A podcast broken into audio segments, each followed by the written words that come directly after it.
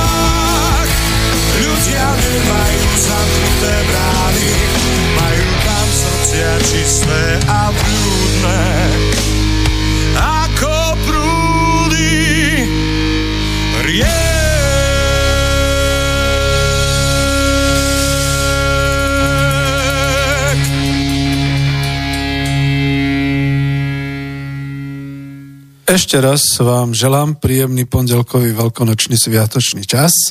Milé poslucháčky a vážení poslucháči Slobodného vysielača Banska Bystrica.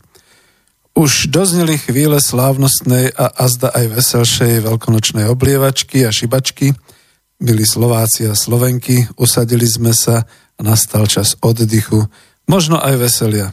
Napriek tomu my pracujeme, vysielame zo štúdia Bratislava a podporuje nás štúdio Banská Bystrica. Pozdravujem kolegov. Vysielame naživo reláciu, ktorá sa až a zdá bude hodiť do tohto sviatočného času, aj keď je v rámci série relácií Klubu národohospodárov Slovenska, a to v poradí 31. relácia. Spoza mikrofónu vás v tejto sviatočnej chvíli teda pozdravuje Peter Zajac Vanka. Počúvate na internete vysielanie Slobodného vysielača Banská Bystrica a ešte raz zopakujem, vysielame zo štúdia Bratislava.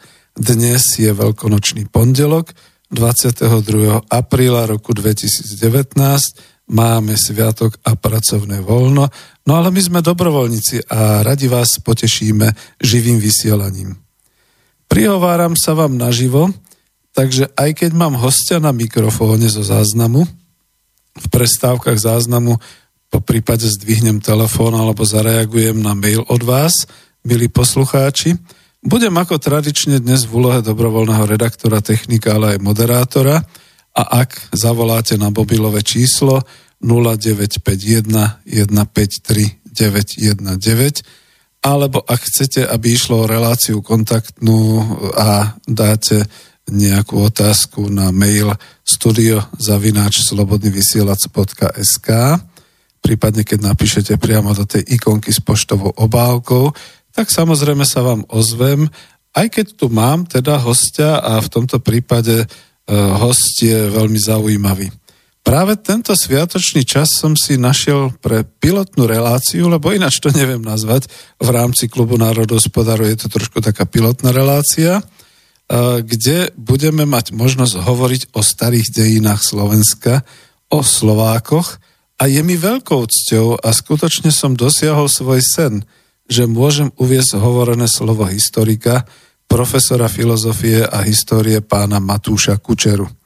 Vo svojom veku, neuveriteľne krásnom 87 rokov života, už samozrejme nepríde priamo do štúdia a preto som nahral na štúdiový mikrofón niekoľko záznamov z jeho rozprávania v tomto roku. Vlastne rozhovory sa odohrali u pána profesora pri čaji i pri malom kalíšku vodky a to v marci tohto roku 2019. Stretnutie tu v Bratislave bolo náhodné. Kamarát, sused pána profesora mi ho spomenul, keď sme sa vyprávali práve o potrebe nejako zvýšiť povedomie našincov, súčasníkov, mileniánov, teda tých, čo sa narodili po roku 1990, o tom, aký sme my Slováci skutočne starý a historický národ a prečo sa všetci hrdia iba tým, že máme iba koľkože to rokov samostatnosti a slovenského štátu. Takže chcel som pre Spolok národohospodárov Slovenska získať najprv také prvotné overené historické údaje o tom, ako si naši predkovia, teda Sloveni, neskôr až v 14. storočí pomenovaní ako Slováci, viedli v hospodárskej oblasti pred počas trvania Veľkej Morave i po zániku Veľkomoravskej ríše po roku 907 nášho letopočtu. Ja som už pánu profesorovi avizoval, že budeme chcieť hovoriť aj o týchto hospodárskych dejinách a on veľmi ako pozitívne to prijal aj mi ukázal knihu, z ktorej budeme mať možnosť čerpať. Ale začali sme, dá sa povedať, od podlahy a mne sa to nakoniec veľmi páčilo. Prečo sa mi to páčilo okrem iného? Pretože otec môj, už nebohý, kupoval knižky profesora Kučeru, tak ako vychádzali a tak som vlastne žil tým, že ako človek, ktorý rád číta knihy, som sa veľa dozvedel. A toto stretnutie teda pre mňa bolo také radostné. Tieto rozhovory som nazval príznačne Knieža Matúš rozpráva. A ja to zdôvodňujem tak, že pri prvej návšteve som dostal vlastne do daru e, e, životopisnú knihu profesora e, Matúša Kučeru, Knieža Matúš, napísanú publicistom Jánom Čomajom, ktorá bola vydaná vo vydavateľstve Spolku slovenských spisovateľov dokonca v minulom roku, v roku 2018. Sám profesor Matúš Kučera mi ju 22. marca tohto roku, keď sme sa prvý raz stretli, podpísal s venovaním a ja si to nesmierne vážim. A pre približenie pre poslucháčov, ktorí možno ani nevedia, že v súčasnosti u nás na Slovensku žije historik dnes v takomto kmeťovskom veku, ktorý celoživotne vedecky skúmal, odhaloval a písal slovenskú, ba vlastne slovanskú históriu, je na slovo vzatým odborníkom, vedcom a miluje Slovensko svoju vlast. Bol pri zrode samostatnej Slovenskej republiky v roku 1992, bol, tuším, aj v, vo federálnom zhromaždení v parlamente a vo vláde v Slovenskej republike, Slovenskej republiky v roku 1993 ako minister kultúry Slovenskej republiky. No a tu dám tú svoju poznámku, že to bolo azda posledný raz, keď sme mali vo funkcii ministra kultúry takéhoto odborníka, profesora histórie na čele slovenskej kultúry. No ale bolo to za vlády Hnutia za demokratické Slovensko a Vladimíra Mečiara a tak dnes je ignorovaný mass médiami, verejnosťou a politikmi. Naposledy jazda zažil svoju svetovú chvíľku slávnosti pri inštalovaní sochy kráľa Svetopluka na Hrade v Bratislave v roku 2010. To si veľmi dobre pamätám, pretože v tom čase som bol operovaný a ležal som na Antolskej ulici v nemocnici v Bratislave a len z televízie som videl tie slávnostné chvíle. A bolo mi to tak ľúto, že som bratislavčan, rodený bratislavčan a tu vlastne všetky tie slávnostné slova účastníkov hovorili o tom, že tu kedysi skutočne stál ten král Svetopluk. No, mal som aj slzičky v očiach. Pán profesor Matúš Kučera pôsobil aj ako diplomat, veľvyslanec Slovenskej republiky v Chorvátsku. Takisto je to slovanská krajina, kde sa mohol naďalej aj venovať trochu svojmu historickému bádaniu, pracovať v službách Slovenskej republiky. A, ale nie, E, zatiaľ to zastavím dosť, k životopisným údajom sa dostaneme. Možno už len teraz zdôrazním, že ročník 1932 to si spolu s jeho celoživotným dielom zaslúži úctu a rešpekt k žijúcemu hostovi. No nie, univerzitný profesor na dôchodku už nemá moc z titulu žiadnej funkcie nemá vplyv na kultúru a politiku slovenskej spoločnosti, žiaľ. Je to nesmierna škoda, potom to objasním. Ale má autoritu odbornosti v slovenskej a v slovenskej histórii a hlas Matúša Kučeru vyjadruje tú tradíciu slovanských kmeťov, ktorí hovorili pomaly, už starším až takým tým chraplavým hlasom, ale múdro a poučne. A ja možno naozaj sa snažím aj v rámci toho predsedovania Spolku národohospodárov vyberať a hľadať kmeťov našej slovenskej spoločnosti, aby nám niečo povedali, pretože to je nesmierne dôležité, nesmierne užitočné a zaujímavé a svet sa nezačal rokom 2000 alebo 2010. Svet tu už bol dávno, dávno pred nami a práve títo naši kmeťovia ktorí majú autoritu, by mali mať snad aj trošku viac toho vplyvu a možno aj tej moci, tak ako v tých slovanských, kedysi dávno kmeňových zväzoch, keď sa zišla družina, alebo ako hovoria dnes súčasní niektorí, aj moji kolegovia tu na Slobodnom vysielači, keď sa zišla kopa. No, ešte sa vrátim k tým kontaktom, k relácii. E, nevolajte ešte, nehajte nám chvíľku času, vždy po zaznení toho Uh, úryvku na mikrofón, tak potom nech sa páči, kľudne zavolajte. Ale ja by som bol radšej, keby sme to skúsili takto.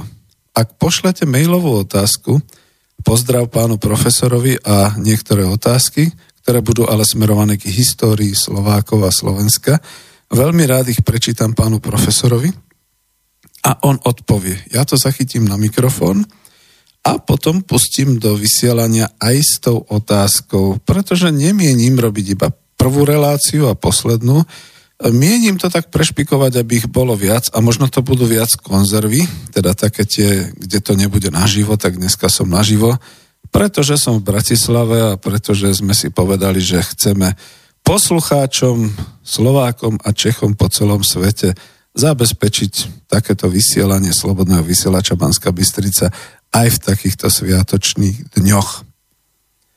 No, ako som ešte písal taký text k relácii, ešte to prečítam a potom už ideme na, na rozhovor. Klub národospodárov Slovenska sa zaujíma o korene slovenskej svojbytnosti a štátnosti. My sme v Európe predsa odjak živa a tvorili sme európske dejiny. Aj politické, aj hospodárske, aj sociálne, aj technické, aj kultúrne. Aj náboženské. Jeden z najvýznamnejších slovenských historikov, autor množstva historických prác, výskumov a diel, je v súčasnosti ako si mimo pozornosti verejnosti. A pritom toto trošku zopakujem. Profesor, univerzitný profesor, eh, doktor Matúš, Kuce, eh, Matúš Kučera, CSC, ktorý sa narodil 28. oktobra 1932, a neustále i v dnešnom kmeťovskom veku je čulý a zaujíma sa o súčasné dianie, je vynikajúcim rozprávačom a na slovo za tým odborníkom vo veci histórie slovenskej štátnosti. Slovenska v staroveku, v stredoveku i v novoveku a jeho diela by mal poznať každý mladý občan Slovenskej republiky – a to na školách alebo aj na univerzitách a každý občan Slovenska. Každý, kto vlastní občianský preukaz Slovenskej republiky. Má dar rozprávania. A aj v tomto vysokom veku 87 rokov, ešte raz dôrazňujem, práve hlasom, ktorý svedčí o autorite a osvedčuje argumenty, o ktorých rozpráva, vie povedať dnešnému človeku veľa. Je to rozprávanie o počiatkoch slovenskej štátnosti, o, o spoločnosti ešte od 6. storočia. Ja dám vždy úvod, poviem určitú súvislosť v úvode, prípadne položím otázku, na ktorú potom pán profesor odpovedá. Ono sa to takto trošku poskladalo, pretože kým sme vyprávali, prešiel nejaký určitý čas, potom som vlastne uh, začal teda, že budem nahrávať na mikrofón, ale pán profesor je vysokoškolský univerzitný pedagóg.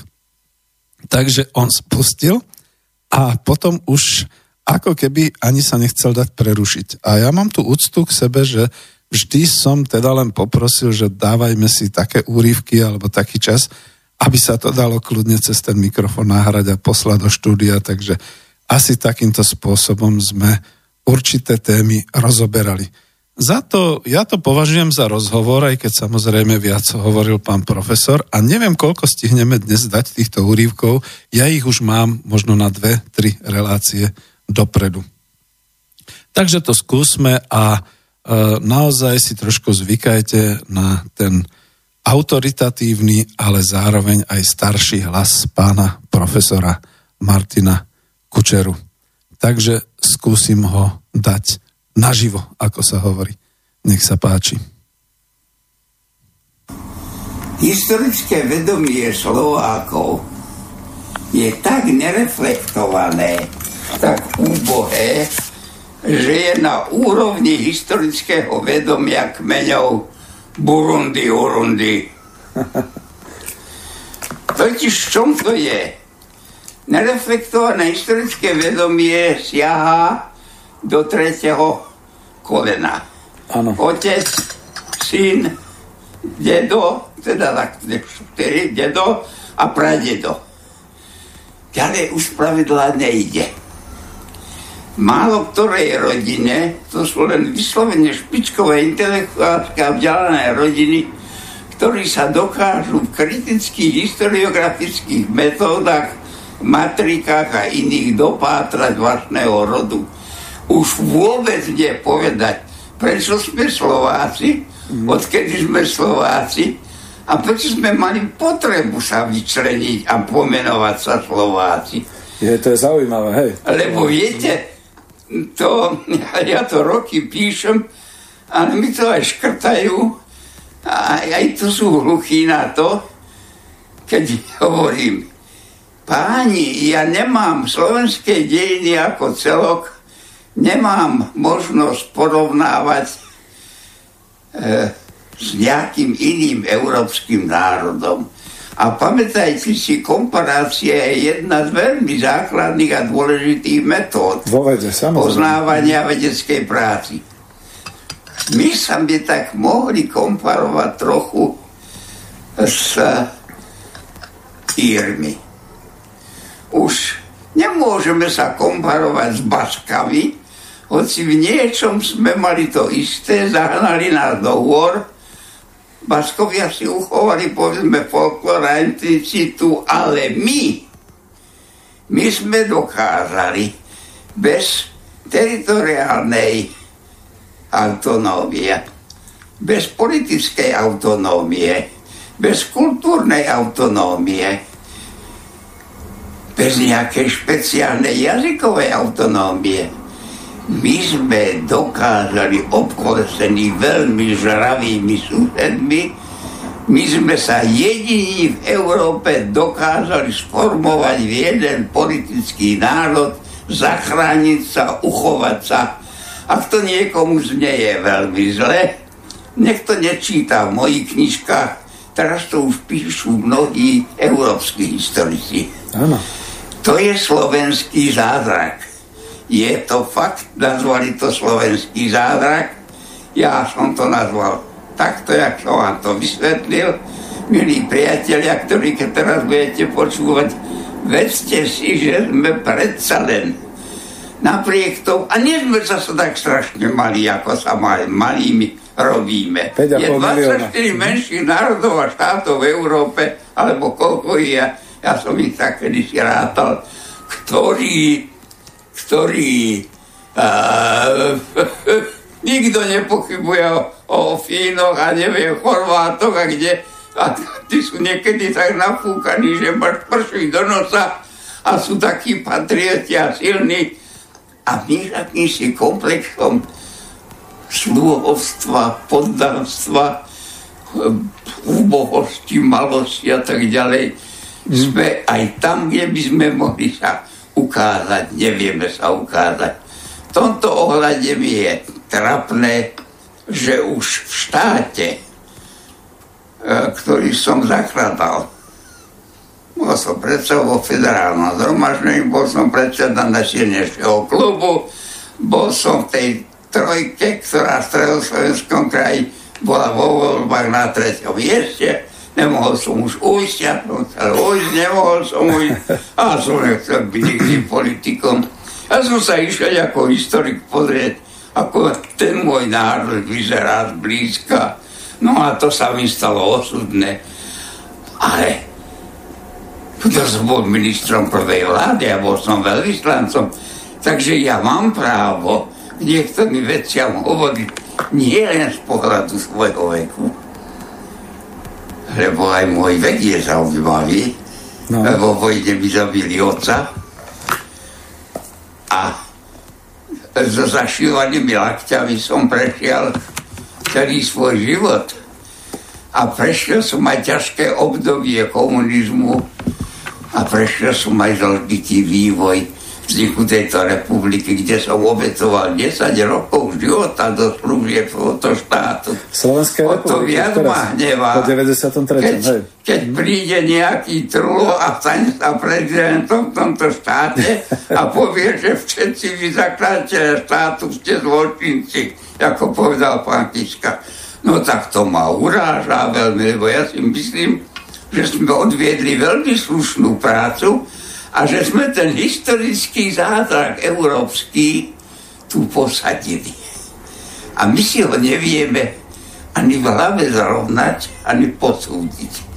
Takže napríklad teraz, keď ľudia hľadali nejaké, však si si všimli, nebyť evangelickej cirkvi, nedostane sa hore ani štúr. Áno. Bol by tam speváčka, alebo niekto. To je zásluha evangelickej cirkvi.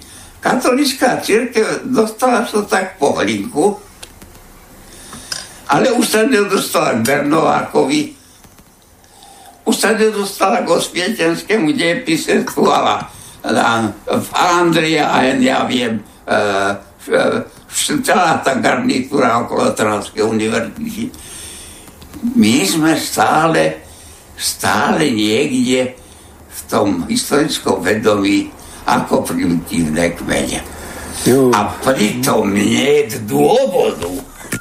Lebo ja keď robím komparáciu a začal som písať o nech za jeden článok, jeho prvá časť aj vyšla v Československom časopise historickom, nazval som ho Typológia štátu na strednom Dunaji.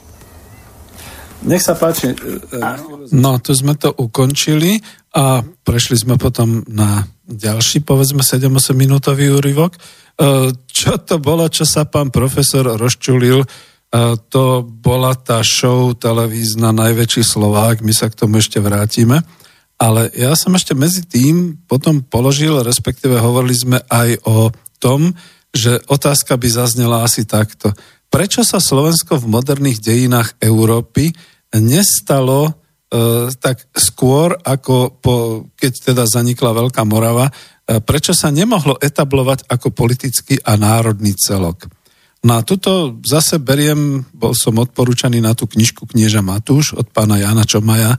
Na strane 55 je taká kapitola pred našim zrodom a ja to prečítam. Myslím si, že môžem. Slovensko ako krajina, ako teritoriálno-politický celok sa formovalo len veľmi pomaly a postupne. Základnou príčinou, tak ako u mnohých iných súčasných európskych národov, bola dlhá absencia vlastného štátu či akejkoľvek politickej jednotky, ktorá by vytvárala pevnejšie hranice so susedmi a tým aj pevnejšie historické znaky.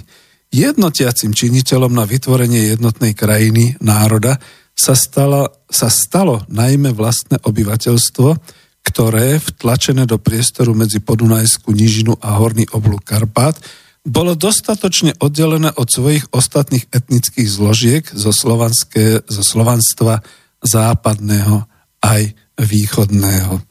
No a než sa dostaneme ešte aj k tomu definovaniu tej, čo to bolo za show Najväčší Slovák, ešte jednu malú, to je zo strany 74 poznámku. Je paradoxné, ale do istej miery príznačné, že o rozhodujúcej udalosti našich starších dejín o vzniku Veľkej Moravy sa dozvedáme len z anonymného tendenčného spisu o obrátení Bavorov a Korutáncov e, v zátvorke Konverzio, spísaného niekedy v 70. rokoch 9. storočia. A to skutočne iba náhodou. Bude hovoriť o tom pán profesor viac. A ja sa vrátim ešte k tomu, čo nás tak rozčulovalo. Zhovárali sme sa totiž s pánom profesorom aj o tom, ako vôbec môže naša televízia, nie som si istý, či je to verejnoprávna, či je to RTVS, pretože ja to nepozerám, ako môže dávať e, v tak vážnej veci, ako sú slovenské historické osobnosti show na úrovni reality show, kúpenú z angloamerického prostredia, ktorá sa volá Najväčší Slovák. Je to SMS-ková hra zameraná na inkaso eur tých, ktorí súťažia a dokonca na nejakého výhercu a podobne. A veľmi sme sa poroščulovali na to, tak dáme len také spoločné komunike. Najväčším Slovákom nie je Cyril a Metod, ale Pribina a Svetopluk. No a, pardon, no a prečo Pribina a prečo Svetopluk? Tak skúsim dať druhý úryvok. Myslím si, že tam sme o tom viac vyprávali, respektíve tam o tom viac hovoril pán profesor Matúš Kučera. Ale dnes sa príležitosť toho najväčšieho Slováka, keď Slováci zabudli na svoje národné detstvo. Veď sa objavil na nejakom vysokom mieste raz či dvakrát Tribina, už nie je známy ani Svetopluk, No veď to. Za to dvaja Solúnčania, ktorí nie sú Slováci, tí vošli do vedomia historického Cyril a Metod. To, to ich nominovali do tej súťaže Najväčší Slovák? Áno. Aha. Hm. Takže naše vedomie je rozsypané, rozšláne. A pritom viete, ja by som sa vrátil k tomu, čo by v tom vedomí malo byť. Viete, kto si otvorí encyklopédiu Slovensku a nájde si heslo Pribina, bude prekvapený, že na konci je poznámka, ale kolaboroval, kolaboroval s Nemcami. A tým činom je odpísaný a hotový. Á, vy máte to vydanie. Postavy veľkomoravskej histórie, áno. Áno, máte. Ja, ja, ja, ja to už, to, to je asi tretie. Áno, medzi tým vyšlo rozšírené vydanie, lebo to je cesta dejinami od Perfektu, vydavateľstva. Áno. A je tam aj Pribina, takže za toho... Áno. Mhm.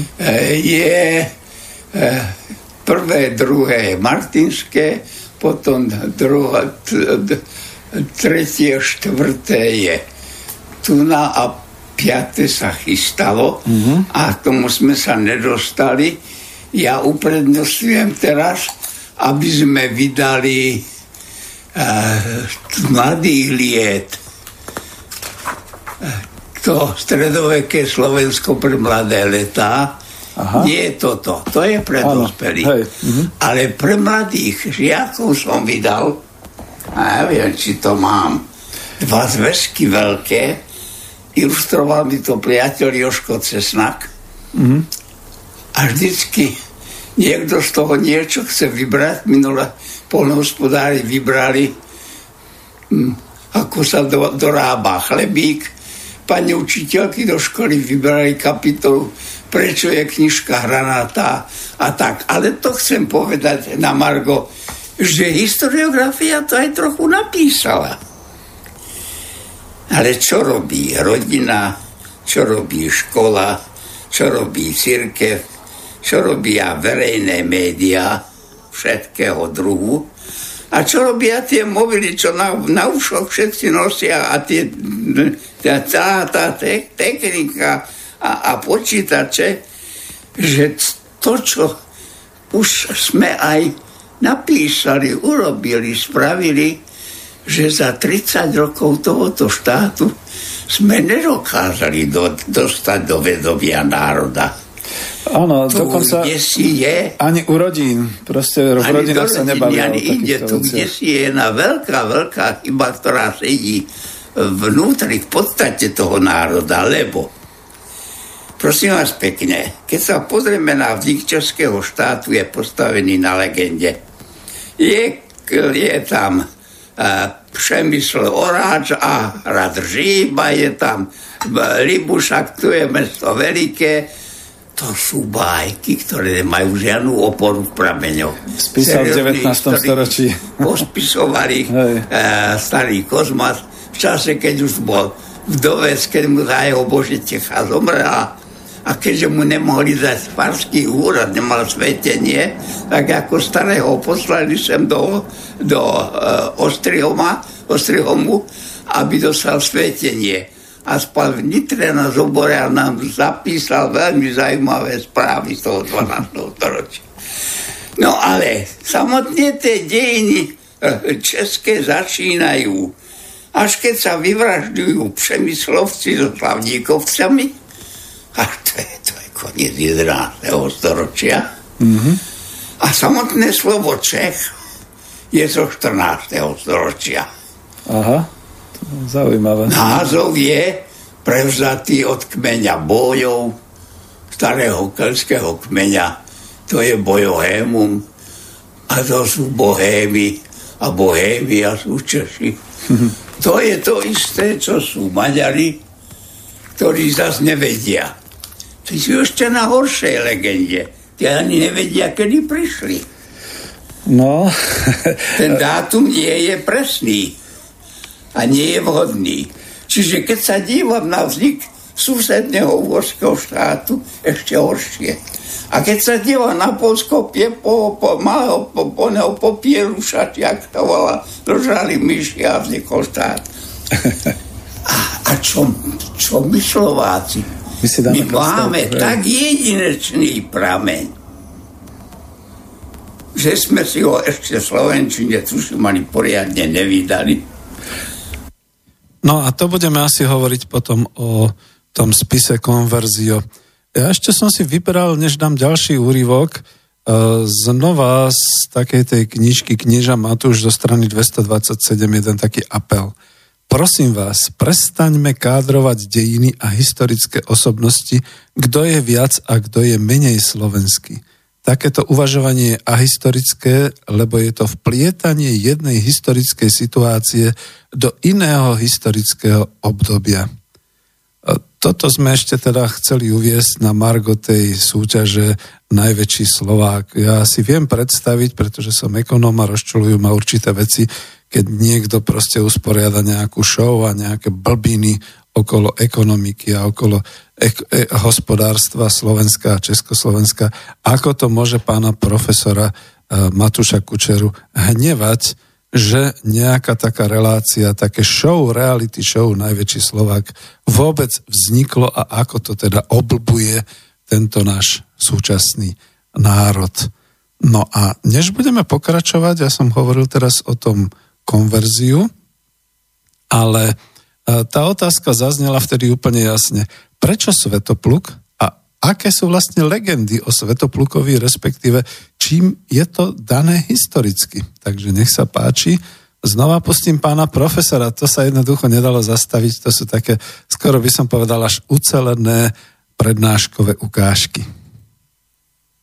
Takže aj veľkomoravská cyrometrická tradícia si zaslúži, aby sme je rozumeli, aby sme ju poznali.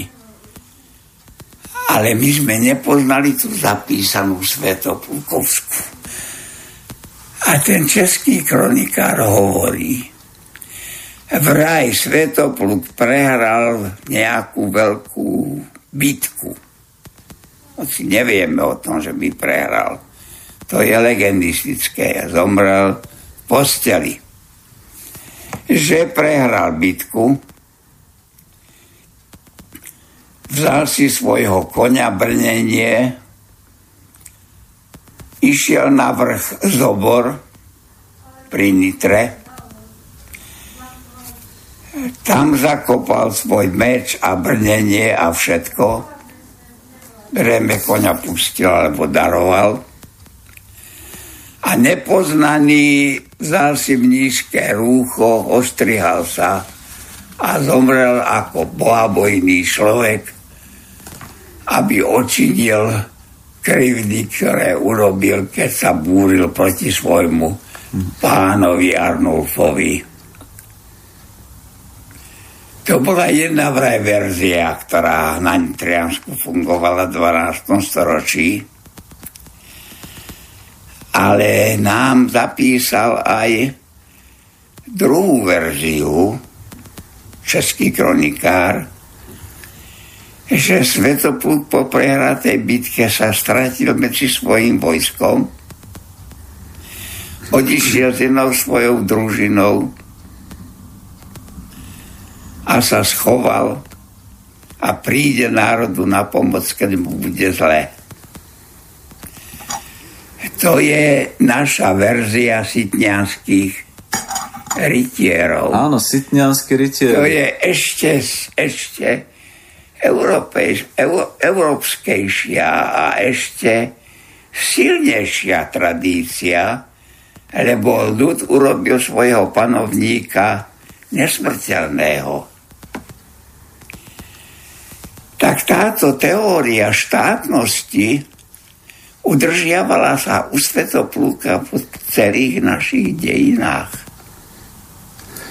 Až po nejako, že jej dal aj básnickú, krásnu podobu náš veľký básnik Jan Holý a eh, Metodiada Svetopluk Sláv. Spívam, jak roznú na Karol ma navedl vojnu, pekne ju do slovenského jazyka pretlmočil to povíziu môj priateľ Vilko Turčáni. Aj keď máme veľký sviatok národný a dávame operu, čo je naša slávnostná opera? No Svetopluk. Aha. Takže ja som si povedal, keď sme si už založili vlastnú republiku a pri ktorej som stál, tak som aj navrhol, aby sme si postavili symboliku tejto našej štátnosti, lebo je to muž, Svetopluk, ktorý síce uzavrel s Frankami vo Forhajme mier, pripravil sa na vojnu a urobil také široké dobyvačné vojny, že vytvoril v strednej Európe tak veľkú slovanskú ríšu, akú pred ním a po ňom už nikdá nikto nestvoril. Ak by sa bola udržala, stredná Európa bola by sa isto vyvíjala ináč. Lebo táto ríša siahala od dole od drávy chorvatskej. Išla do horného Potisia. Išla do kamenných solných baní do Rumunska. Po rieke Poliakách. To nevadí. A teraz mi vypadol ich názov. E, dve, cez dve rieky sa plavila táto sol na rieku Tisu a v Solnoku aj názov sa nám zachoval.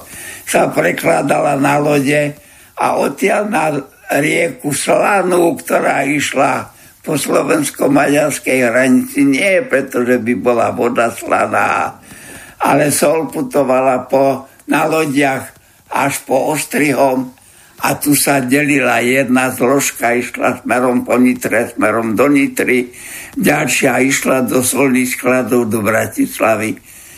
Čiže Svetopluk urobil ríšu, v ktorej zadovážil všetko. Veľkú ríšu.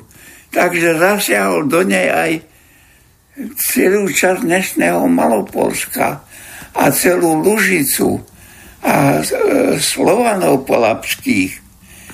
Ba dokonca, keď ten legendárne české knieža Boživoj, ktorý prijal krst z rúk metoda a jeho manželka, to majú Češi stále dilemu, či prijali kresťanstvo od Nemcov, alebo im toho Boživoja pokrstil metod a jeho manželku Ludmilu.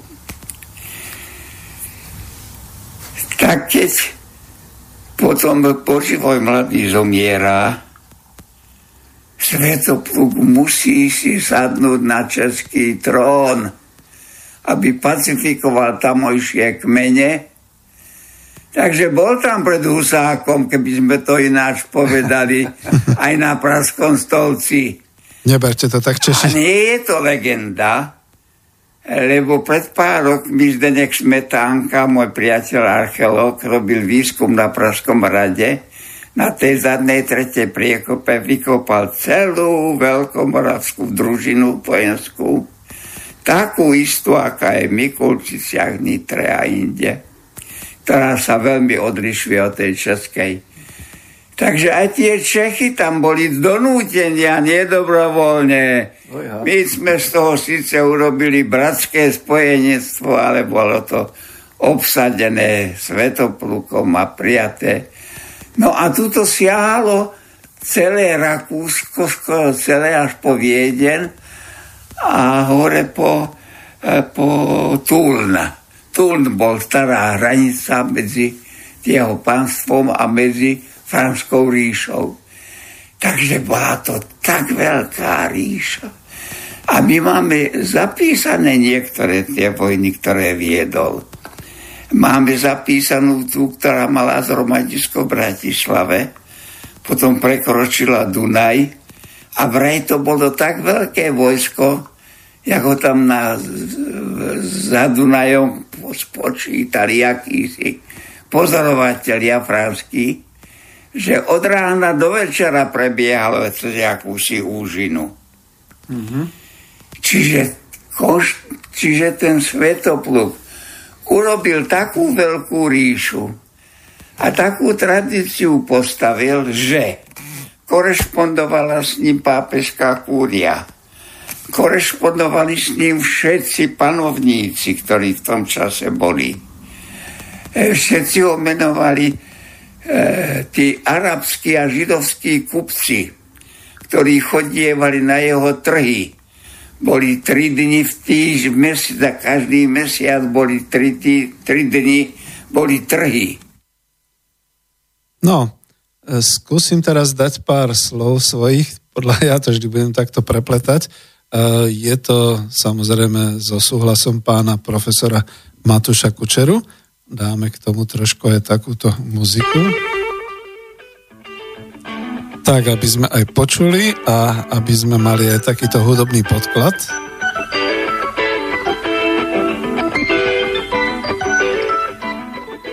Pretože pán profesor e, na otázku, prečo Svetopluk a aká je tá legenda, začal hovoriť tak trošku od konca, keď sa teda Svetopluk už stratil a ľud si ho zobral ako svoju legendu, že nezomrel, nezahynul v tom boji, len sa stratil a príde raz, keď bude Slovákom a Slovensku zle a z toho vznikla aj tá legenda o sitnianských rytieroch. Ináč, bratia Češi, vy máte vlastne branických rytierov, ono je to pravdepodobne tradované z toho spoločného základu. A ja by som pár slov predsa len ešte uh, uviedol ku tomu Svetoplukovi. On, pán profesor, bude ešte chcieť hovoriť len pochválil ma aj za to, že mám aj jeho knihu Král Svetopluk, ešte vydanú v Matici Slovenskej. A ja z toho rezumé skúsim, pokiaľ bude znieť ten podklad hudobný od e, Collegium Muziku. Myslím, že to je veľmi slávnostná muzika, ktorá by mohla byť. Takže Král Svetopluk bol panovníkom rozsiahleho stredoeurópskeho štátu, Citujem inač priamo pána profesora Matúša Kučeru. Rozsiahleho stredoeurópskeho štátu, ktorý vošiel do historiografie pod názvom Veľkomoravská ríša. Súčasťou tohto štátu bolo aj dnešné Slovensko, ktoré v dobových prameňoch vystupuje ako kráľovstvo Svetoplukovo. Dobové pramene poznajú podľa mena tri centrá tohto kráľovstva. Nitra, Bratislava a Devín. Keďže Svetoplukov predchodca, knieža Pribina, si zvolil za svoje panovnícke sídlo mesto Nitra, dá sa predpokladať, že toto mestské zoskupenie bolo aj sídlom Svetopluka. Už v roku 1008... Nie, prepačte mi. Už v roku 828 nášho letopočtu tu bol vysvetený prvý kresťanský chrám a v roku 880 pápež Ján VIII na žiadosť Svetopluka zriadil aj biskupstvo. Kráľ Svetopluk vládol v rokoch 846 až 894. V 70. rokoch nastala vo Veľkomoravskom štáte vnútorná kríza. Pribudli aj osobné rozpory medzi Svetoplukom a jeho strikom Rastislavom. Skončili sa tragicky. Rastislavovi v Regensburgu vylúpili oči a nehali ho zhniť v bavorskom väzení. Svetopluk, ktorého chcel strýko nehať zavraždiť, tiež skončil vo franských rukách. Tí ho však poslali, aby bojoval proti vzbúreným veľkomoravským vojskám vedeným kniežatom Slavomírom. Došlo však k dohode spojenými silami Slavomíra a Svetopluka vyhnali franské vojska, správcov zabili a na spoločný panovnický stolec dnešnej Moravy a dnešného Slovenska v tých hraniciach si sadol kráľ Svetopluk. Nastalo obdobie rozširovania štátu do susedných Čiech polapským Slovanom k pripojeniu kniežatstva na Vysle v dnešnom Polsku, ale aj k pripojeniu veľkej oblasti Potisia v dnešnom Maďarsku. Svetopluk tu dobil aj prístup k sedmohradským solným baniam, čo bolo niečo, čo dnes sa dá považovať za zlaté bane alebo niečo mimoriadne. Na juhozápade k centru ríše Svetopluk pripojil oblasť Zadunajska, ako aj kus dnešného východného Rakúska, vtedy východnej Marky. Vznikol rozsiahly stredoeurópsky štát, aký sa tu už potom nikdy Slovanom nepodarilo vybudovať tu vstúpim do toho svojim komentárom, že práve preto sme sa vlastne s pánom profesorom bavili o tom najväčšom Slovákovi, že e, taká hlúpa show a historici neboli ani poriadne prizvaní k tomu, aby aspoň zdôvodnili, kto v podstate mohol byť nominovaný a prečo. Ale stále platí ten prvý apel, neporovnávajme dnešnými očami históriu. Budem pokračovať ďalej, kým znie muzika. Autorita Veľkomoravskej ríše stúpla i tým, že Svetopluk požiadal o priamu pápežskú patronanciu, čiže ochranu nad svojim štátom. Veľkomoravská ríša sa tak stala plne suverénnym kresťanským európskym štátom. Svedectvo o tom vydal pápež Ján VIII v liste Industrie Tue v roku 880 nášho letopočtu a Svetopluk sa stal duchovným synom stolice svätého Petra. Doba napredovala a aj duchovná a štátna spolupráca arcibiskupa Metoda a Svetopluka. Obnovilo sa slovanské učilište, vznikala rozsiahla literatúra v staroslovanskom jazyku, v kostoloch popri latinskom a gréckom jazyku sa omše slúžili a spievali aj v slovanskom. Harmonia sa narušila po smrti arcibiskupa Metoda 6. apríla roku 885 boje o nástupníctvo na arcibiskupský stolec, ale aj vnútorný zápas medzi klérom dosiahli také rozmery, že to musel riešiť až pápežský úrad. Štefan V. v septembri 885. roku spory rozhodol tak, že Gorazda, ktorého metod ustanovil za svojho nástupcu, potvrdí až vtedy, ak sa ukáže v Ríme. Súčasne zakázal spievať omše a čítať evangelika len v staroslovanskom jazyku. Ten sa mal pri obradoch používať iba ako vysvetľujúci jazyk pre obyčajný ľud, ktorý nerozumie po latinsky. Kto by pápežové nariadenie neposluchol, mal byť trikrát napomenutý a potom z krajiny vyhnaný. Túto časť listu využil nitrianský biskup Vyšing a v neprítomnosti Svetopluka došlo k vyhnaniu metodových žiakov. centrá staroslovanskej literatúry a jazyka sa preniesli do okolitých štátov, pričom sa najviac posilnili v Macedónii, ktorá v tom čase patrila do bulharského štátu. K osobe kráľa Svetopluka už po jeho smrti vznikla veľká ľudová tradícia u Slovákov. Svetopluk sa stal nesmrteľným kráľom, ktorý príde na pomoc svojmu národu, keď to bude ten potrebovať. Svetoplukovská tradícia ako tradícia štátnosti pretrvávala u Slovákov po celé stáročia a našla veľký odraz v národnej kultúre. Je to jediná nepretržitá historická tradícia, ktorú si Slováci uchovali – k nej od 14. 15. storočia pribudla aj tradícia cyrilometodická, ktorú udržiavala najmä katolická církev ako svoju kultúrnu a náboženskú tradíciu. Až po dnešné dni u Slovákov, podobne ako aj niektorých ďalších slovanských národov, chlapi a chlapci, chlapi a chlapci nosia dodnes meno Svetopluk ako svoje krstné meno. Svetoplukovo meno v európskej tradícii možno porovnať s takými veľkými panovnickými menami, akými bol Karol Veľký, anglický král Alfred Veľký, bulharský král Simeon a iní. Svedčia o tom mnohé európske pramene, ktoré sa nám z tejto doby zachovali. Toľko Matuš Kučera, ja k tomu pripomeniem len, že mám céry, keby som mal syna, určite by sa volal Svetopluk a uvidíme ako vnúci. Poznám, súčasníkov. Minimálne dvoch svetoplukov, sú to vždy charakterní a čestní ľudia, takže ja to overujem takto, že táto tradícia sa takto zachováva. No a akurát sme to tuším stihli do tohoto zvukového doprovodu, takže vrátime sa priamo k pánu profesorovi Matušovi Kučerovi. A ak by sa vám zdala tá relácia trošku taká dokumentačná, je to hlavne kvôli tomu, že hovorím s vedcom, takže sa chcem držať takej tej vedeckej retoriky, respektíve tohoto takého trošku vedeckého analyzovania. Takže pánu profesorovi, pozriem sa, čo sme ďalej ešte hovorili. Pánu profesorovi som položil tú otázku, prečo Svetopluk a aké sú legendy o Svetoplukovi. A aká je teda tradícia slovanskej štátnosti alebo slovenskej štátnosti? Pretože ono to stále vyzerá, že e, niektorí, povedal by som tak, tí, ktorí ešte dnes žijú a pamätajú si na e, druhú svetovú vojnu, tak hovoria, vtedy vznikol prvý slovenský štát. A my niektorí zase tvrdíme, deti Husákové, že Slovenský štát tu bol aj ako Slovenská socialistická republika v rámci Československa od 1. januára 1969. Iní zase budú tvrdiť, ale že Slovenská republika vznikla až 1. januára 1993. Veď to bolo to veľké národné hnutie, obrodenie, pnutie. No ale čo potom Svetopluk? Čo potom pred ním Pribina? Čo potom pred ním Samová ríša? naozaj sme si svoju históriu hodili do koša a zabudli sme na ňu. Tak, pán profesor, poďme ďalej.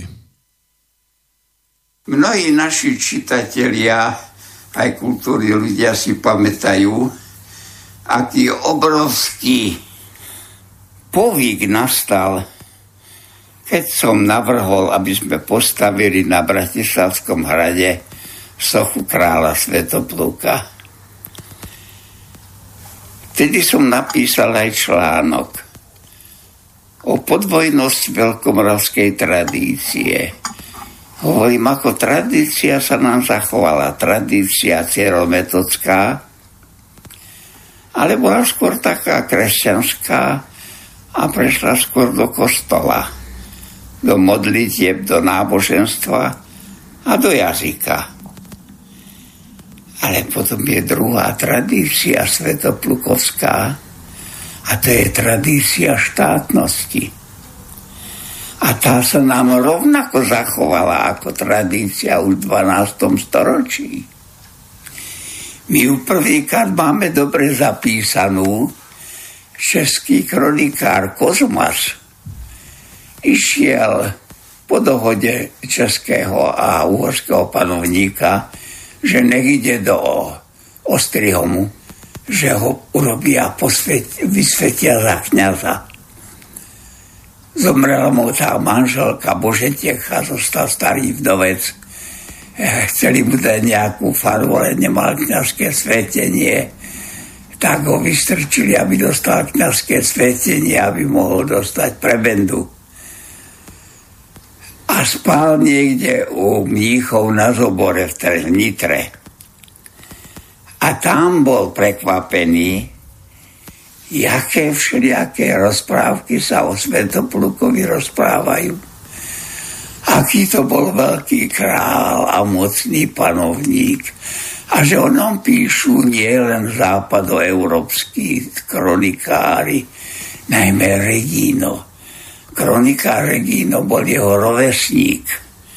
Spolu žili, spolu sa sledovali. Regino písal svoju kroniku čo bolo staršie, to odpísal, ale čo už začína životom Svetopluka, jeho životopisom, už sleduje, dokonca Regino bol ten, ktorý napísal jeho prekrásny nekrolog, že jak to bol veľký panovník a tak ďalej.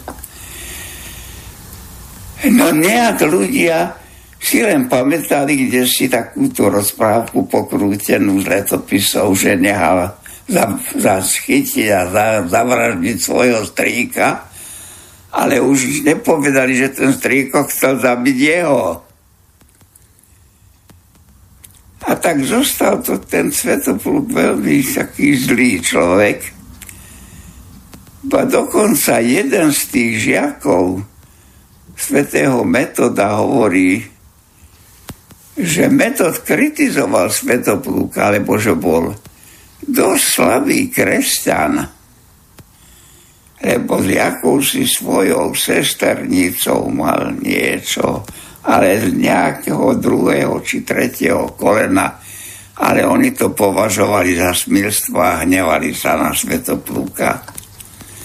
Potom trošku sa aj hnevali na Svetoplúka, ale nebolo kvôli čomu, viete. Nikdy sme nikdy nepovedali pri celometodskej tradícii, že keď prišli k nám tí dvaja solunčania, že u nás už fungovalo kresťanstvo 150 rokov. Mm-hmm. 3-4 generácie. A to bolo rímske latinské kresťanstvo. Naše prvé modlitby oče náš sú preložené do slovenského jazyka z latinčiny. Niečo potom išlo aj z gréštiny, ale keď Konštantín začal prekladať, tak začal Evangelium svatého Jána. Začal ho z latinčiny, z vulgáty a preložil ho do slovenského, slovenského jazyka. I skóni bie slovo, i slovo bie u Boga, i Bog bie slovo, i tak E, aj oče náš preložili do slovanského jazyka. Um, Otíče náš, že si na nebesích, da svanticam imán tvoje, da bonde, ty cesari cvetve. Ako vidíte, vyrážam tie nosovky, pre ktoré Konštantín našiel grafémy. On ich nevedel nájsť v latinke, a preto latinkou nebolo možno zapísať slovanský jazyk. Mm.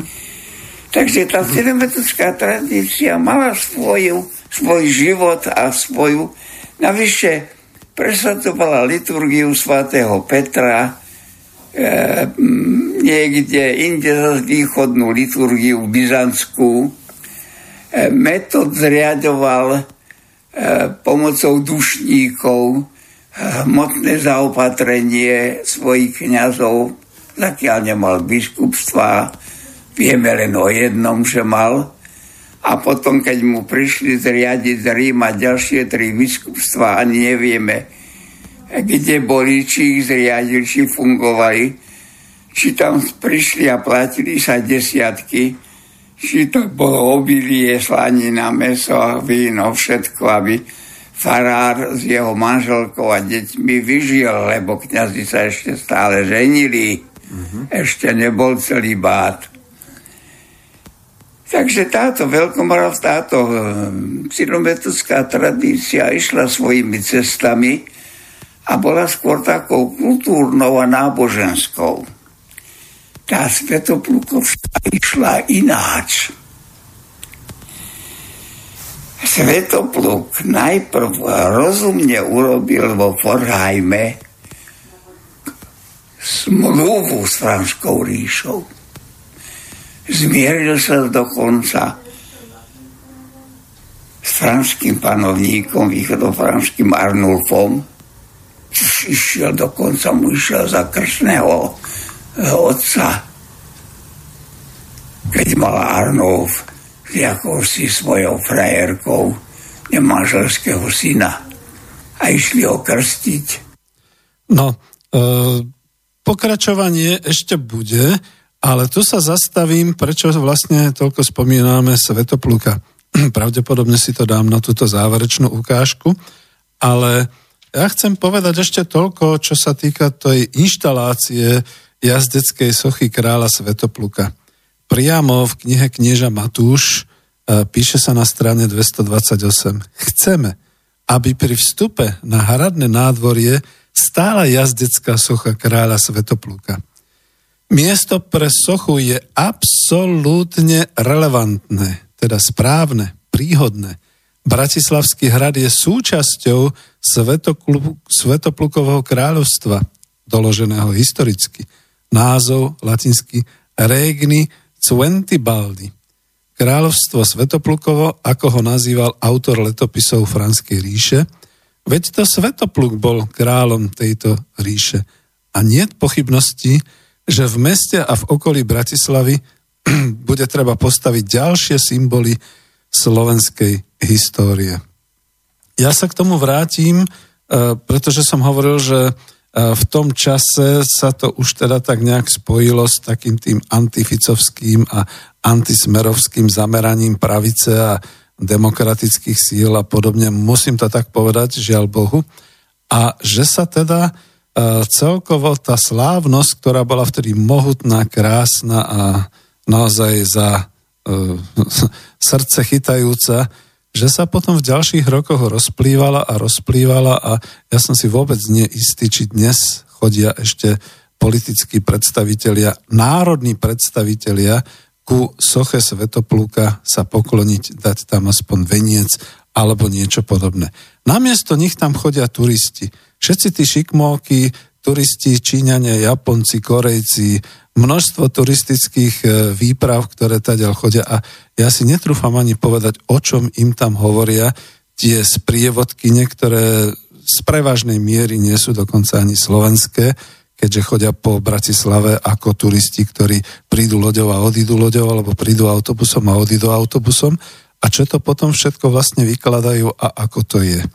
Ja som sám mal tú svoju čest, že som si tam zobral nahrať svojho priateľa, Hovorili sme, je to Estonec, hovorili sme teda o našom kráľovi a to bolo pre nich také veľmi zaujímavé, pretože oni hovorili, au, veď vy ste mali prvý štát len tuto v roku 1993 e, a tak som ho musel opravovať, že teda my máme históriu staršiu, ako je história tých e, nemeckých hansovných miest tam niekde, keď e, hansovné mesta vznikali a keď teda ako zápasili potom s ruským cárstvom a tak ďalej a tak ďalej. Čiže naozaj my máme svoju históriu. Nechcem teraz hovoriť, že máme najväčšieho Slováka, to sa musí historicky, to je úplne v poriadku, že sa to nejak tak inač. Tamto je blbášov, to už asi aj skončilo. Ale že teda to miesto a svetopluk v nej a v našej histórii je skutočne taký, že ako počujete priamo od historika, ktorý to dokladá faktami, že sa oplatí e, skutočne sa venovať tejto histórii a e, tak, takémuto vnímaniu. Nakoniec znova zo strany 245 e, z rozhovorov Matúša Kučeru Môj štát, moja vlast, to bolo ešte z roku 2012, sa hovorí – Svetopluková ríša bola protiváhou Franskej ríše v strednej Európe. Svetopluk okrem Slovenska, Moravy a Čiech, časti Polska, i polapských Slovanov na území e, dnešného Nemecka obsadil celú Panóniu až po Drávu a časť Rakúska. Bratislava sa za jeho vlády stala strediskom veľmi bohatej oblasti. V tom čase stál na čele mesta Bra- Braslav, ktorý zanechal Bratislave svoje meno. Pardon? A nedávno bolo tisícté výročie prvého zápisu o Bratislave. A otcovia mesta nepovažovali za potrebné pripomenúť si túto udalosť. Dokedy bude Slovensko píkať za to, že nemalo svoju národnú inteligenciu a že mu nedovolili vychovávať svojich historikoch.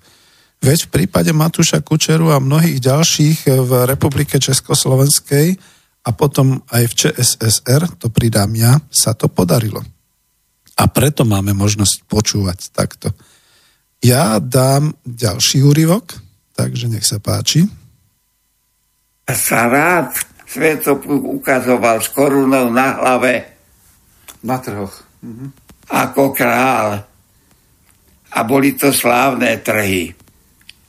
Mali, nazývali ho v tých arabských pramenoch Melik, král, cisár, grécky vojvoda. Takže je táto tradícia štátnosti je silnejšia na Slovensku a lepšie zachovaná ako Cyrobetocká. Cyrobetocká pod tlakom uhorskej cirkvi sa nám kde si stratila. Miesto Cyrila a Metoda v Nitre nám dali dvoch svetcov, svetého Svorada a Benedikta, aby tiež boli dvaja. Zasvetili im chrám, boli to benediktínsky mnísi a tým činom potlačili bokom cieľometodskú tradíciu, ktorá vyšumela. K nám potom prišla z Moravy v 14. storočí. Vieme to podľa toho, že naši študenti napríklad e, študent, ktorý, to je v mojej práci, si môžete pozrieť, e, kalendár Jana z Lefantoviec. To bol jeden scholári z Lefantoviec, ktorý študoval vo Viedni. Ten si tam odpísal veľkomoravskú legitinometodskú legendu quemat modus beatus Cyrillus. Ináč to je e, celá tá zaujímavá kapitola, jak slovenskí intelektuáli túto tradíciu podržiavali a benediktíny zvlášť. Teraz títo moji žiaci Martinom za celá pracovná skupina, ktorých som poveril a robili to veľmi pekne, napísali prekrásnu knihu o tradícii Svetoplukovskej, tak našli v, v, v kláštoroch našli obrazy svatého Svetopluka. Beatifikovali Svetopluka, urobili ho svetým, lebo išiel do kláštora a žil posvetným životom. Zakopal koňa, meč, sedlo a odišiel robiť pokáňa, išiel do kláštora.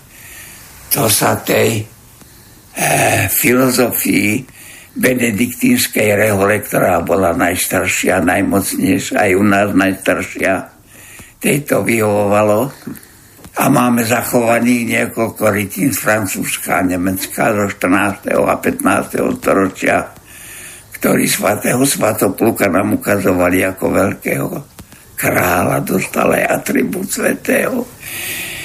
Čiže keď som podal kedysi návrh, nie je Dubček na hrad, ja som hovoril Svetopluk na hrad, aj, keď Dubček by tam patril, ale Svetopluk tam patrí. A spomínam si, jak dnes, keď sme sedeli v ateliéri, v ateliéri už nebohého Janka Kulicha, on, vedľa sedel Robert Fico, ako predseda e, e, parlamentu. Nie, nie, Parlamentu. po, premiérom bol. No a potom historik Matúš Kučera, ktorý si to celé vymyslel. A tam bolo jasné, že Kulich je ten povolaný spomedzi tých sochárov, ktorý vie najlepšie urobiť koňa. A vie všetko o koňoch. Ale nič nevie o Svetoplukovi. Hoci ako 14-ročný ho už vyrezal z dreva na koníku, na koníčkovi, keď išiel na príjmacie pohovory starému Španielovi do Prahy. Fico nevedel nič ani o koňoch, a teda aj málo o Svetoplukovi. A tak som položil otázku všetkým trom. Som sme si položil otázku, akého Svetopluka to chceme na ten hrad posadiť. A oni si mysleli, že možno toho starša, čo tie prúty láme. Tú orientálnu povesť, ktorú nám transformoval na Moravu Porfirogenetos. Hovorím, nie, chabého starca čo by najväčšieho vojvodu 9. storočia, ktorý nehal nastúpiť svoje vojsko a ďakujem mu za víťaznú bitku. Takého svetopluka chcem. Iná som rád, že tam stojí, ale v živote v ešte toľko ľudí nevynadalo, nenabrízgalo, a toľko hlúposti nepopísalo o tom, aj ktorých by som nečakal, ktorí nič nevedeli o Svetoplukovi, nič o tej veľkej tradícii, že to je jediná historická kontinuitná tradícia u Slovákov. My staršej nemáme. Jediná táto svetoplukovská zachovaná v uhorských análoch a u mnohých slovanských národov od 12. storočia. Že sme právom hrdí nositeľia tejto tradície, že ju udržiavame, spievame, oslavujeme. Odrazu jednej politickej garnitúre svetoobčanov a iných Naraz sa to zdali ako najťažší smrteľný hriech. Nadávali každému, hoci tá dohoda bola korektná. Kulich urobí koňa a, a ním boli takí oportunisti ako Holčík, tomu sa zdali, že veľké gule urobil tomu koňovi. Hovorím, to bol žrebec ako ten Štefan nepozná žreba, žrebca od vykastrovaného konia. e, iným zasa vadil, že nebol král.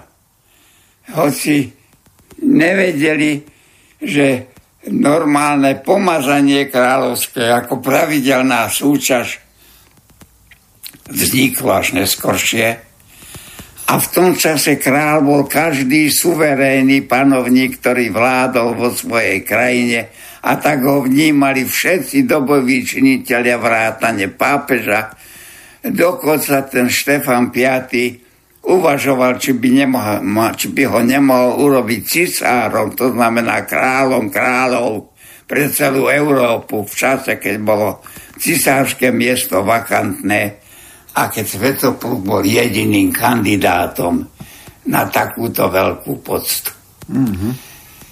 Takže to bol Svetopluk. To bol muž, ktorý nastúpil po tej veľkej kríze, kedy sa vyvraždil starý moravský rod a kedy zostal už len z neho nitrianský král Rex z Vendibaldus, ako zapísal letopisec, a jeho regnum z Vendibaldi, kráľovstvo nitrianské. No a potom už vieme, že mal tých dvoch synov, legenda hovorí o troch. Vieme, že viedli tú bratovražednú vojnu, že sama ríša sa ocitla v kríze a potom ríša aj zanikla. Ale Matúš Kučera, keď písal svoju prvú veľkú knihu Slovensko po páde Veľkej Moravy, to znamená dejiny starých Slovákov od 9. do 13. storočia, prvýkrát veľmi sa postavil proti téze svojho učiteľa Jana Dekana, ktorý bol môj milým učiteľom a dobrým učiteľom a skvelým prednášateľom. Ale ma nepresvedčil, že pádom politickej garnitúry Veľkej Moravy zanikol celý štát v prachu a popola a začínali sme od nuly. No a tu by sa dokonca dalo povedať, že by mohol byť koniec tohoto úvodného pilotného, e, teda úvodnej pilotnej relácie, e, knieža Matúš rozpráva, ale máme ešte nejakú štvrť hodinku, takže pokiaľ ste nezavolali, už nevolajte. Ďakujem za maily, budem ich tlmočiť. Píšte, ak budete chcieť ešte v tejto chvíli. A ja by som dodal zo pár slov, k tomuto. My sa stretávame s pánom profesorom Matušom Kučerom. Ja som veľmi šťastný, že je to človek, ktorý je rozumovo naozaj pri sebe. Je to pán profesor univerzitný, ktorý vie veľmi putavo rozprávať a snáď ste to ocenili, že ste to počuli. Doplňam to informáciami, ktoré mám priamo z jeho kníh. A celá tá relácia, všetko toto v rámci klubu národospodárov je presne kvôli tomu, pretože ja prečítam predsa len aspoň zo pár úrivkov ešte stále z tej knihy Knieža Matúš od pána Čomaja, kde e, sa píše a kde teda pán profesor vlastne e, hovorí, ja to budem citovať. Dejiny nás učia, že spoločnosť má v sebe zakódované podnety k seba záchove. Vždy, keď sa spoločenstvo dostane na hranicu morálnej či existenčnej krízy, Prišiel nejaký František z Asisi, pred ktorým musel poklaknúť aj pápež, aby naštartoval mravnú obrodu spoločnosti. Vychádzam z toho, že spoločnosť ako sociálny orgazmus netrpí syndromom seba zničenia. Počúvajme to pozorne, komentujem to naozaj presne kvôli tomu, že e, my v tejto chvíli ako keby sme sa strácali v tých dejinách a v Európskej únii. Vôbec o tom tiež píše jednu veľmi peknú stať, respektíve zo pár viet budem citovať na strane 244, takisto z, kniež, z knihy Knieža Matúš. Sebavedomie Slovákov musí nastúpiť v Európskej únii ako jeden z fenoménov, pretože únia je spoločenstvo rovnocenných národov a národných kultúr. Budeme jesť rovnaké hamburgery a piť rovnakú Coca-Colu ale budeme mať svojbytný jazyk a vlastný kultúrny habitus, čiže zvyky. A keď si, to, keď si ho nedokážeme pestovať, tak nám ho aj odbúrajú iní, tak ako nám v minulosti vzali kultúrne pamiatky, ktoré sú dnes uložené v múzeách vo Viedni, v Budapešti a Prahe. Zápas o národné a kultúrne dedictvo bude pokračovať aj v Novej Európe a Slovensko musí byť na toto pripravené. A ja k tomu naozaj dokumentujem, že e, mnohí cítime, že sme kolóniou. Zobrali nám hospodárstvo, zobrali nám školy. Naozaj začíname jesť, kebyže rovnaké hamburgery, hamburgery ale e, potraviny druhej kvality, určené pre nás, ako pre neeurópanov. Ale my sme v Európe. My sme si to predsa už raz povedali. Nechcem E, vyslovene akoby zneužívať e, pána profesora Matúša Kučeru, ale on sám o tom takto písal. Ja by som skúsil dať ešte avizo do budúcej relácie pán, e, s pánom profesorom, čiže knieža Matúš rozpráva. A to avizo bude asi dlhšie, neviem, či stihnem potom dať ešte nejakú zvučku na záver, ale aby ste počuli, o čom sa budeme baviť aj ďalej. Ešte sa nelúčim, snáď to stihnem ale potom sa ukázalo, že tá tretia, hej. predsa len tu na strednom Dunaji sa začína objavovať taká keramika, ktorá je inakšia ako všetky ostatné. E, najlepšie ju popísal v čase protektorátu Ivan Borkovský a preto sa nazýva keramika pražského typu lebo z Prahy prišlo všetko, viete. Ja. Tam je to, to je, e, nie že len tam bola keramika pražského typu je pekne doložená po celom Slovensku. Mýli ten názov, ináč... Áno, ale je. To je taká prvá keramika. No a keď začíname sa do tých byzantských prameňov, keď vieme, že pred okolo roku 512 už tí naši predkovia najatí v službách vojvodu Belizara bojujú s byzantskými vojskami pod múrami Benátok, tak ja by som pripustil, že pred rokom 500, okolo roku 512 už sme tu boli usadení. A tu toto zastavím. To je ešte z toho, že budeme vyprávať ešte trošku viac o tom, kedy vlastne prišli Slovania, kedy sme my tu na našom území už usadení. A teraz ste to práve počuli. Rok 512. V tom čase si už nejaký knieža uh, doslova objednal vojsko, ktoré bolo zostavené zo Slovanov, dokonca ja by som to povedal zo Slovienov tu v podunajskej nižine žijúcich, k tomu, aby mohol viesť výťazné bitky. A viete, keď sa už armáda organizuje, myslím, že to povie aj pán profesor, to tu už muselo byť toto naše spoločenstvo, tieto naše národy dlho usadené. A dlho predtým, než vôbec vznikla Sámová ríša, než Pribina, než teda Veľkomoravská ríša, a dlho potom my sme vlastne boli tu skutočne v Európe, v strede Európy silné a mocné organizované spoločenstvo. Takže to púšťam ďalej. Mm. Už sme tu boli usadení, lebo neprešlo veľmi krátke obdobie a naraz my sme začali vojnu s novým národom, ktorý tu prišiel z východu proti Avarom. Až sa bojím povedať, pretože dnes slovo tí, ktorí prišli, čiže príšelci alebo imigranti, znie veľmi ostro, e, nebezpečne. Ale boli to v podstate tí, ktorí prišli na tieto územia. kočovný národ, kočovný nevieme národ. odkiaľ jeho, jeho pôvod sa hľadá všeli kde. No a hovorí, máme k tomu jediný prameň. Bohužiaľ. Je to kronika neznámeho autora, ktorá vznikla vo Franskej ríši a to v niektorom kláštore pri Paríži, lebo tak niekde. E, keďže tú kroniku objavili až v 16. storočí, Dovtedy sme o tom nič nevedeli. Pripísali ju Fredegárovi, neskoršiemu autorovi. A práve z tejto kroniky sme sa dozvedeli, že tu niekde na Strednom Dunaji došlo k veľkej vojne medzi tunajšími Slovanmi a Avarmi. Mm-hmm.